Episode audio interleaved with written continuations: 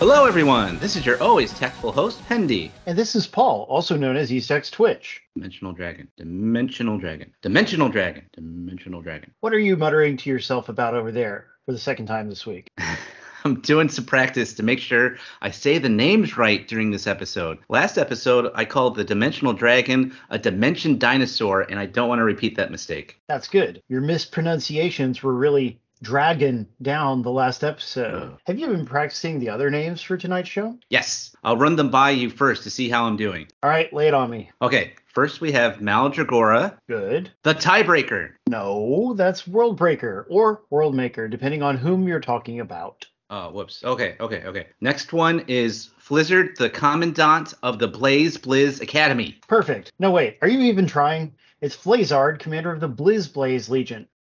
Please tell me you don't have more. Uh, Anna Lucia, the Luminescent. No. Dark Chocolate Chip. Stop. I'm on a diet. Negligent Nether Region. Who are you even? Forest Kitty. You're just making stuff up. Uh, maybe I should reevaluate how I say some of these names. While you're doing that, I'll just welcome our audience to Tactfully Dai, a Slime Time podcast spinoff that covers just about everything in the world of Dragon Quest, The Adventure of Dai, and the Dragon Quest Tact mobile game. That's right. We'll talk about the latest and greatest with Dragon Quest Tact first. Good. It's a good day, again, to talk some tact. I'll start off with the banner pool party our guild had for uh, Maldragora, the World Maker. That was a lot of fun. You showed up and you met the boys and girls. We were glad to have you. Yeah, it was good to see most everyone uh, get him off their pulls too. I didn't get him then during the party, but I got him the next day from a ticket pool. Better late than never. I got one copy from the paid pool, and I've since awakened him twice using mystery shards and rainbow medals. Hmm. I just need to pour some gems into further pulls so that I can get him to three hearts. Maybe then Senpai will notice me. Okay, next it's time for Mindini's Hot Metal Swap Shop. That's right. Also known as the Rank 8 shop, it's a special shop the Japanese players got when they first got Rank 8. Frustratingly for us, the global version got the shop couple months later than expected. Yeah, and uh, to be honest, I'm just happy to have it now. At least there are so many good things to get from the shop, including a ton of the rainbow crystals. I've enjoyed farming this out. The metal drop rate also seems to be like double the rate of the usual game in-game currency drop rates for this kind of stuff. It's helpful. And not only that, but there's a campaign going on for three times the rewards for rank up stages. Yeah, and plus there's a two times the awards for story missions. So that includes the hard stages that drop the upper level rank materials, like the much needed rainbow crystals as well. You know, I, I think, um, or I have been dropping Stam on that particular stage every day, especially. I usually do it anyways, but especially now since it's two times the award. Aha. Uh-huh. Me too. My luck hasn't been great on the hard stages since the campaign started, but still, I gotta keep trying because every little bit helps. That's true. I noticed our guild, uh, DQT Aces 1, is rank 5 in stamina right now. I'm being, uh, I'm betting a lot of the big dogs are going hard farming for the shop. It's probably the rank up materials campaign first and the shop second, but they're both great. I need to spend more stamina on those things too, but I've been busy. Yeah, yeah. And you know what? The big Dracky squad ain't so big anymore at sixth place. What are you going to do now, Dracky squad members who probably don't even listen to this podcast? That's right. I'm calling you out. Woo! Kick rocks, Dracky Squad. anyway, now now uh, to the arena. How have you been doing in the arena? I had fun with the A rank week. I had two bad fights where I lost some people, so I came up uh, 259th overall. Uh, I'm perfect so far this week, and it's Thursday, so I'm kind of nervous because that means I only have two more days, and if I can go perfect those last two days, six more fights, then I can get first place for the first time ever. Wow. Well, that is so far so good. I'm glad to hear you're doing Yeah. well. Thank you. Yeah, for last week I also came up 259th, so that's kind of cool. Oh, nice. Yeah, and any break from the norm in the arena is fine with me. So the A rank only week, that's a cool thing. I this week I actually just lost a battle this morning. In other words, yesterday, as far as the game goes. Oh yeah. Yeah, like I was doing the battle like um on my ride to work, so not not driving, but I was doing the battle and I was in a hurry just to get it out of the way before I had to get to work. And unfortunately it it didn't go well for me. That's it's frustrating because I felt like my team should have been able to win, but you know, maybe I was a bit distracted. But anyway, I should be using Maldragora more this week, but I've been low on tomes for strengthening his attacks. So let's hope a tomes campaign comes along soon. Yeah, that'll be nice. I mean, I guess when was the last time we had one? Was not not too too too long ago. But uh, as long as it's not weapons. Yeah, and the other thing, the last time we had one, they were running a bunch of campaigns at once, and that makes it really Yeah. hard to farm anything efficiently, you know? So I wish they would just space them out somewhat regularly and give us a fair chance at, at farming. Yeah, because they seem to do that in the beginning, and I like how it's just one thing right now, so I can concentrate on just going after a lot of those uh, rank up three times quests. It's great. Yes, exactly. When when there's three or four things going at the same time, I always feel like I'm neglecting something. You know, I just feel like anxious about how I'm spending my stamina. Yeah, yeah, yeah. Um, but you know, last episode we talked about me joining uh, DQT DQT Aces One Guild. Uh, August was my first uh, full month as a new member. How's it been for you? Nobody's picking on you, are they? I told them to wait longer before picking on you.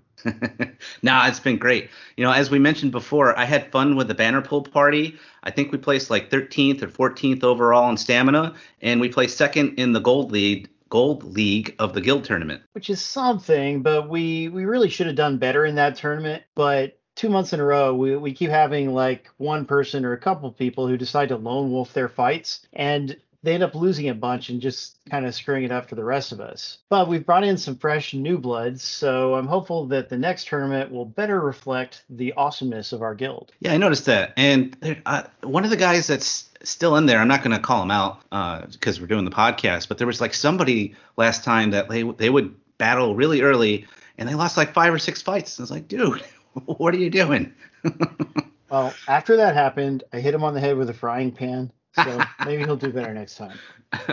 let's let's hope that. But yeah, we did. I saw that um that we've been like the guild has been in the gold league and the platinum league and one other league. So hopefully, yeah, we'll do even better this time. It'll be great. Oh, and I also noticed that like some people kind of switched around guilds and uh, like someone went down to to DQT uh, Aces 2 to take over as guild leader and stuff like that. So that's cool. Yes, as a matter of fact, we needed better leadership for Aces 2 because the previous leader basically just wasn't spending any time with the game anymore and therefore not, you know, he couldn't help us with things we needed to do. Mm. And then Aces 3's leader also wanted to retire. We swapped in a new guy for him.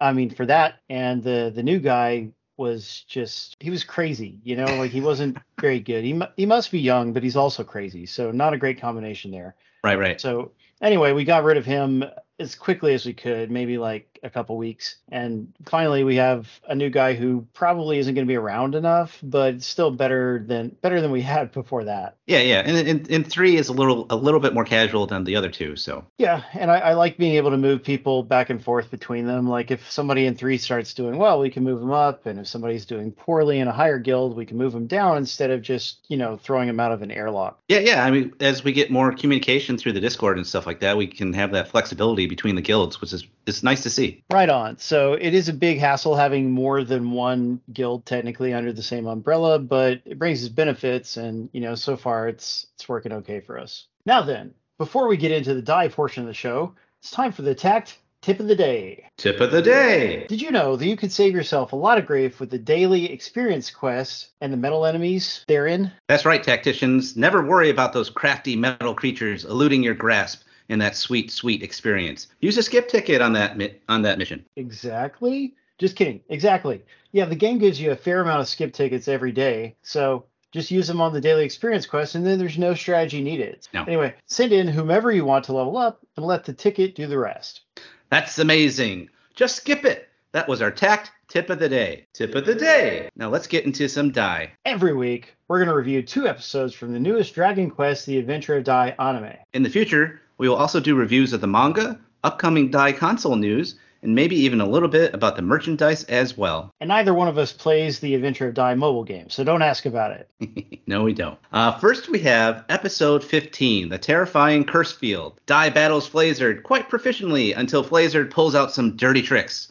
What will they be? So this episode starts with Dai being furious over Flazard's mistreatment of Leona, so he gives the Fire and Ice dude a good thrashing. Dai ends up slashing off one of Flazard's arms. He is able to easily grow back that arm, much to Pop's dismay. His shocked reaction was quite amusing, and I got a good laugh out of that one. It's it's interesting because it's a bigger reaction than in the original anime, where the reactions are usually typically more over the, the top than the new anime. For once, it's the opposite, which was interesting. I laughed at Pop's surprise face too. So, Flazard's next move is to let out a powerful Blizz Blaze shrapnel detonation that sends everyone flying. And apparently, this was also a signal to have Flazard's minions start what he calls an infernal battle. Those little jerks. They erect dark ice and dark flame spires, creating the Blizz Blaze curse field. Which prevents everyone inside, except for him, from casting spells, and it reduces their strength to only one fifth of what it was before. Yeah, exactly. Except for Flazard, of course, the big cheater. Mam realizes how dire their predicament has become, and she tries to convince Dai to retreat with the wounded. A smart decision, but Dai is too stubborn to go. Yeah, he's kind of a typical Toriyama style protagonist there. hmm So Flazard overhears the suggestion to run, and then he ends up freezing Princess Leona in a block of ice in order to pressure Dai into staying. Not to the death, though. He uses legendary forbidden magic to do so. The only way the ice will melt is if Flazard is killed. Dai continues, refusing to retreat. Mam knows the smart decision is to go, so she smacks Dai in the back of the head to knock him out. She also tosses a sizzle bullet at Flazard that blows up in his hand just as he tries to stop them from escaping. That's two arms Flazard has lost in one episode. He is well armed. Or should that be disarmed? Oh, the battle may be a loss, but Mam's a real MVP here with her quick decision making. They escape out of the field in the royal balloon, but Flazard sicks his army of dancing flames after them. Yes. Then outside of the curse field, the heroes are finally able to use their spells again, but Flazard has sent too many dancing flames for them to handle. The dancing flames damage the balloon, forcing a crash landing. Then the party's about to crash in the whirlpool when a mysterious man casts a spell that eradicates their pursuers, allowing the heroes a safe landing beyond the whirlpool. Who is this person? Well, it turns out to be Mam's uncle, of all people. We'll learn next episode who he is exactly beyond that. So, what'd you think of this episode? I thought it was very exciting. Flazard is an entertaining villain with some very interesting skills, more of which are yet to be revealed. And uh, I like how Mam assesses the situation and wisely tries to get them out of there, even if it means knocking out Dai in the process. Yeah, well, I hated it. Just kidding. So, yeah, Flazard is a real jerk. You know, he's kind of a Yakuza style character. He, has Yeah. got the interesting accent and way of talking. And, you know, he's terrible, but also just fun to watch. So we love to hate him. And there, there's a good fight between, you know, Dai puts up a good fight. Flazard's doing interesting, cool things. And the heroes are then forced to retreat, which is cool because we don't see that very often, you know? No. So, and then the episode finally ends with an intriguing new character whom we'll surely learn about in the next episode. Yeah, yeah. You know, and on a side note, something I noticed with the old anime is how amusing the episode titles can be sometimes. Like, as an example, the title for the episode about these events was The Fire and Ice Barrier. Ah! Leona becomes the ice girl. Very descriptive, and they even threw in the reaction, like, literally wrote out, ah, in there. that doesn't impress me. I thought she was ice before they got attacked. Yeah. but uh, before we get into the next episode, it's also worth mentioning that in the new show, we unfortunately miss out on another interaction with the fake hero party. In the original anime, having heard of Flazard being in the area, they try to sneak away in these hilariously bad leaf and branches costumes, all the while the fake soldier hero still amusingly staying in character as Gome-chan. That sounds like fun. Hmm. Well, the next episode is episode 16, The Grand Sorcerer Matoriv. In this episode, we learn the origins of Matoriv, and he helps our heroes prepare to save Princess Leona. Yeah, this is where we find out Mam's uncle is Grand Sorcerer Matoriv, one of the people who worked with Avan to take down Hadlar back in the day. That's quite a coincidence. He tries to give Mam a very perverted hello, asking for a puff puff, translated here as motorboating. Yeah, I know. I mean, I guess that's accurate, but I wish they had translated it as Puff Puff.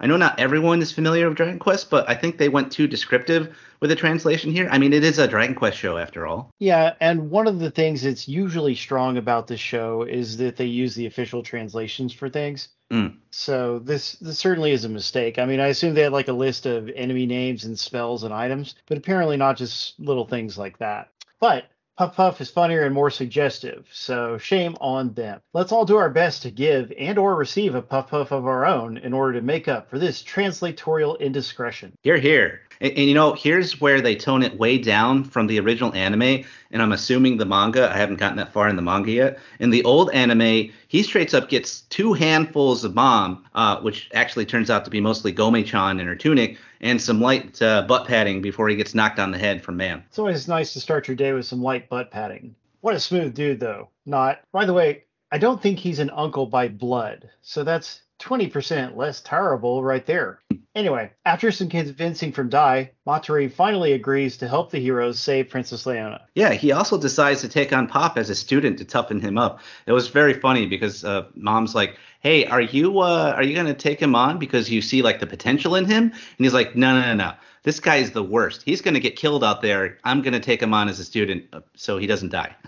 I enjoyed that as well, you know, and he pointed out that Avan was too soft for a student like Pop. Yeah. And he's actually right because Pop didn't grow that much under Avan from when we meet him at the beginning of the story. Mm-mm. Meanwhile, we learn that Hadlar has predicted that the heroes will try to take out the spires that are creating the curse field. So Hadlar's bringing reinforcements to stop them. Except for Baran's dragon army, Hadlar tells him to invade the Carl kingdom using the excuse they are proving too tough to be put down at the moment. The Carl Kingdom, what a name. Yeah. And this upsets Baran, but he goes along with it for now. Yeah, Ha- Hadlar wants to take out Dai before Baran gets a chance to meet him, but why? We'll have to wait for that answer for now. Yeah, and also this is the scene in which we learned that Hadlar actually created Flazard. You know, a lot of times a character like this, you might not even get an origin for them. So it was cool to learn that yeah, Hadlar created him, and they have kind of a father-son thing going. Yeah, yeah, because it's another case of using forbidden magic, and that's how he somehow created him in the past. That's bad stuff. We then turn to Pop's torture, uh, I mean training by Matoriv. We see that Dai is also doing some training of his own by fighting uh, with Bam blindfolded. Very Jedi of him. Well, back with Pop's training, Pop is being chided by Matoriv for his lack of progress. So Matoriv challenges Pop by forcing him to use Zoom all the way back to Papnica, which he eventually does in somewhat comical fashion. Shortly afterwards, we see that Flazard has deployed some Hydras to deliver the message that Princess Leona will be drained by the ice of all her life force by sundown the next day, putting the pressure on Dai and his companions. I bet you didn't know that the High Hydras also functioned as Bluetooth speakers. Right? So Matoriv realizes that Flazard is banking on the heroes charging in the next day. So instead, he suggests the element of surprise, telling everyone to go in that very night. Yep. And to get to the island, because the balloon's no longer an option, uh, Matoriv uses his magic to levitate a small fishing boat that he has, which can fit four party members inside to shoot across the water, and with a bonus fifth of Gome-chan since he snuck in there too. Classic Gome-chan. However, Matoriv didn't take into account how the heroes would stop the boat. that was that was pretty funny. But thankfully, Dai is able to uh, cast a whoosh spell that slows them down, but just barely as they still crash land into the island. So the team splits into two groups, each carrying a bomb that was made by Baddock from materials provided by Matoriv. Pop and Mam take the ice spire, while Gome-chan, Dai, and Baddock take the flame spire. As the episode ends, we see that multiple Dark Army forces lie in wait for our party of heroes. We even How- see an archdemon fly overhead. Oh, that's right. You see that like really quick, like right above, right above them. But how will they survive? We'll find out next episode. Another episode, another fake hero scene lost. True, true, true. This time we see the fake heroes have set up a circus tent, and they're putting on a, uh, well, they're attempting to put on a magic show. This would be in the classic show, of course. Yeah. And during that time, as Matoriv was trying to zoom with Pop to the place where they're going to train, he and Pop end up accidentally crashing the show before they zoom off again. Yeah, and then we also have this scene where the monst- some monsters invade the town where the fake heroes are at, and you know, kind of they think they've heard about them, thinking, oh, this this must be the real heroes, but no, it's the fake hero party. Yeah. So then the fakies grovel before the monsters, confessing that they're fake. And the monsters end off flying off to Flazard, but not before the townspeople gang up on the fake heroes and beat them up for tricking them. Uh, these two episodes of the new anime cover a large portion of episode 28 through most of episode 31 of the old anime. What did you think of this episode? I liked it, and I definitely was excited to see what comes next. Yeah, it was a fun training episode. I think Pop goes through a lot of character growth during this time too, through the tough love and advice that Modern gives him. I look forward to it paying off later. Yeah, definitely. Of course, Pop famously started out as a very flawed character, and it's really nice to see these moments when he's truly learning and growing and doing better than he would have done before. Yeah, yeah, it's good to see. He's got a lot of he's got a lot of character growth in the show. It's fun. But uh, before we end this episode, we do have a few announcements. Yes, we do. The first one concerns the Tokyo Game Show that will run from September 15th through 18th, and the lineup announced by Square Enix, the lineup of games. Yep. And guess what game will be in that lineup? Infinity Strash, Dragon Quest: The Adventure of Dai. Oh, what a terrible title that is. But this is the Dai console game that's been going through a very long development process. Indeed, it has. It was originally slated as a 2021 release, but delays from COVID, at least I'm assuming so, because you know it was being developed right in the middle of all that and a recent retooling have pushed it back a lot. Yeah, and you know, action RPGs like this, they they take a lot of time to to really get right. You know, mm. so I don't mind so much the delay. But mm-hmm. the last time the game was shown, they had a demo where Dai fights Crocodine in Papnica Castle. And yeah, it looked pretty cool, I thought. Yeah, I'm looking forward to the game. It will be interesting to see what they show at TGS since they decided it needed more work. I'm hoping maybe they also announce what consoles it will be on, maybe a release date, including one for the West, though I might be getting my hopes up too much with that last part. Yeah, I mean, like two thirds of the time when they announce a, a Dragon Quest game and it, you know, goes through the development process, they end up disappointing the Western audiences. You know, we randomly get them or don't get them, which is a, a real shame. But I think this one has a pretty good chance of getting brought over, considering that the anime is popular enough to get fully translated. The mangas are getting translated, and there's the mobile game too. So yes, I mean, clearly going. there's some audience for Dai over here, and hopefully Square Enix will acknowledge that and bring the game. Yeah. The lineup at the game show will also include the Dai mobile game that I just mentioned and the Japanese only Dai arcade game. Yeah, and other Dragon Quest games such as DQ10 Online, the offline game, and the upcoming Treasures game. Boy, I wish Treasures wasn't a Nintendo Switch exclusive. It'd be nice to see it with better graphics on PlayStation or whatever. Mm. But don't forget about the other big game of the show, Power oh, well. Wash Simulator. Game of the oh. year 2022 right there, baby. Oh, you you, you got it, definitely. but joking aside, any other titles that you're looking forward to? Um, I'm also excited to see what they show for uh, Tactics Ogre Reborn and Final Fa- Final Fantasy VII Ever Crisis, which hopefully has a combat system kind of more similar to the original. I'm not sure, but you know, I saw the one trailer that they did for it before, and they might, uh, but it's weird because it's going to have like a gotcha element to it as well. So I don't know. Like I need to see more about the game before I can make any kind of judgment about it. Yeah, the presence of gotcha stuff is worrisome because you know gotcha games just kind of naturally reach for our wallets over time. You know, it's like they don't want you to just make a purchase once. They want you to just keep on making purchases every couple weeks or every month. And they all they take so much time. So like you can only play one or two gotcha games at a time. I, I play a couple myself and I really don't have room in my life for another one. Yeah, I'm but, hoping it's I'm I'm hoping it's gonna be more like some other uh, RPGs that have gotcha elements that I've seen in the past where it's not like tact where it's like all about like collecting everything to advance everywhere. It's just like you play the story and it has gotcha elements where you can get some advanced like weapons and armor and stuff like that, but you don't necessarily need it to like beat the meat of the game. And it's going to be interesting too because not only does it go over Final Fantasy VII stuff, but they're also going to include all the other stories from all the other spin-off games and kind of put it all into one game. So it'll be interesting to see how they pull it off. Yeah, that's certainly a promising concept. And mm. yeah, hopefully it won't be too predatory. And I am glad to see Tactics Ogre coming back. It's always nice to see a franchise get brought back or continue to go on like that. As for me, my game, my most anticipated game of the year from a Japanese developer actually just came out a couple of weeks ago, and that would be mm. Earth Defense Force 6, which is currently exclusive to PlayStation 4 and 5. Mm. But that came out in Japan. It's the sixth game in the series, and there's also several spin-offs. They usually get brought to uh, you know to English markets. Mm-hmm. This one hasn't been announced for English markets yet, so I imported the game. I made an English menu translation guide at Co-Optimus, so anybody else who wants to play it early by getting the Japanese game, they can do so with like relatively minimal language barrier. Oh, that's cool. But, that's uh, that's like a really nice thing you did for the community doing that. nice of you to say so.